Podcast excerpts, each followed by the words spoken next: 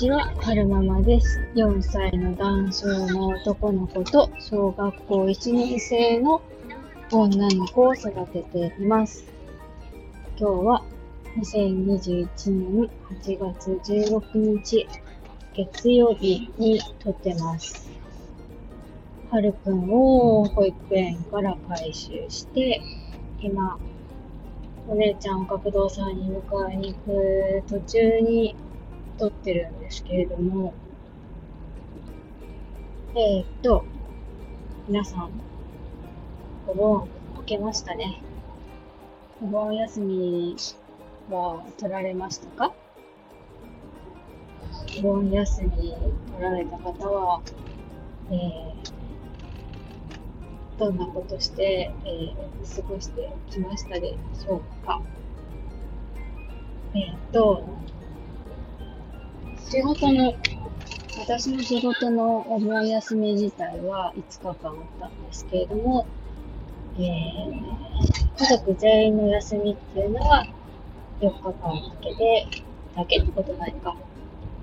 そう、毎年ね、お盆休み結構長めに夫も私もあるんですけど、そのうち2日間も確実に、えー、両方の実家のお墓参りと、あと、家族での夜ご飯があるので、確実にその2日間をそれで潰れるんですよね。で、今年は家族全員での休みが4日間だったから、まあ、残り2日は家族で過ごせるわけなんですけれども、そのうちの1日はだらっとゆっくり過ごして、えー、最後の一日は私がリクエストして、えー、県北の方の公園に行ってきました。というのもね、私がリクエストしなかったら、最後の一日もだらっとして過ごしてたと思うんですけれども、私はね、ぼやいたんですよね。去年のお盆は特に何にもしなかったんですよ。で、ただだらっと、えー、休日が過ぎていって、まあ夫はね、それでもそういうゆっくりした時間を過ごすのが好きなんですけれども、私としては、まあ、子供とね、一緒に家族全員で過ごせる時間ってそんなにたくさんあるわけじゃないから、特にお姉ちゃんが、えー、一緒にくっついて、家族にくっついて過ごしてくれる時間っていうのは、そんなにそんなに、えー、何十年もあるわけじゃないから、その数少ない期間をね、たくさんの思い出で満たしてあげたいなと思って、親いたら、公園の方についてってくれましたね。えー、っと、来年のお盆は、どっかに泊まりて行きたいなーなんて思いつつも、本当はね、あの、バーベキューをしようって、夫がね、言ってくれてたんですよね。なんか近くにあるえー、焼肉屋さんでそのバーベキューセットみたいなの扱ってるから、いいじゃんっていう話になって、じゃあやろうなんて話をしてくれて喜んでいたのに、あれよあれよというのお盆が終わり、お盆が過ぎたら、私が住んでるところは途端に寒くなってしまうので、多分ね、バーベキューとかもしないと思うんですよね。なんか、花火もいっぱい買ったのに、花火もやらずに終わりそうな気配がしていて、なんだか寂しいなと思っています。皆さんの理想のお盆の過ごし方ってどんな過ごし方ですか？私の理想のお盆の過ごし方は、そうね、せっかくの休みだから、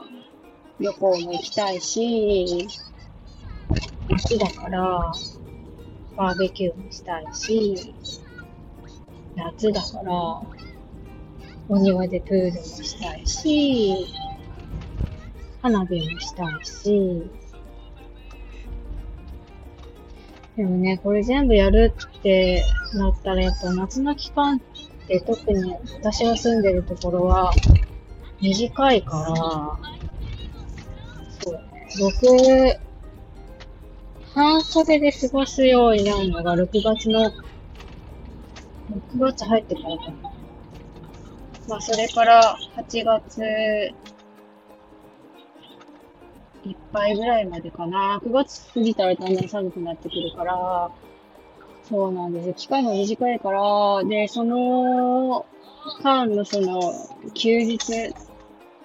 て言ったら月に4回しかないわけじゃないですか。ね、計画的にそういう家族のイベントごとっていうのは、えー、やっていかないといけないなぁなんて思いましたね。あの、私が所属している自分軸手帳部の方の中には、年間のスケジュールでね、その家族で行きたいところ、その、を管理っていうのかな。夏に行きたいところはここ、秋に行きたいところはここ、冬に行きたいところはここ、春に行きたいところはここ、みたいな感じで、えっ、と、リストアップして、それを、なんかね、スケジュールに落として、落とし込んでいってるんですって。うん、なんかね、その、ちゃんと計画しないと、日々ってやっぱり、だらだら流れていってしまうので、えー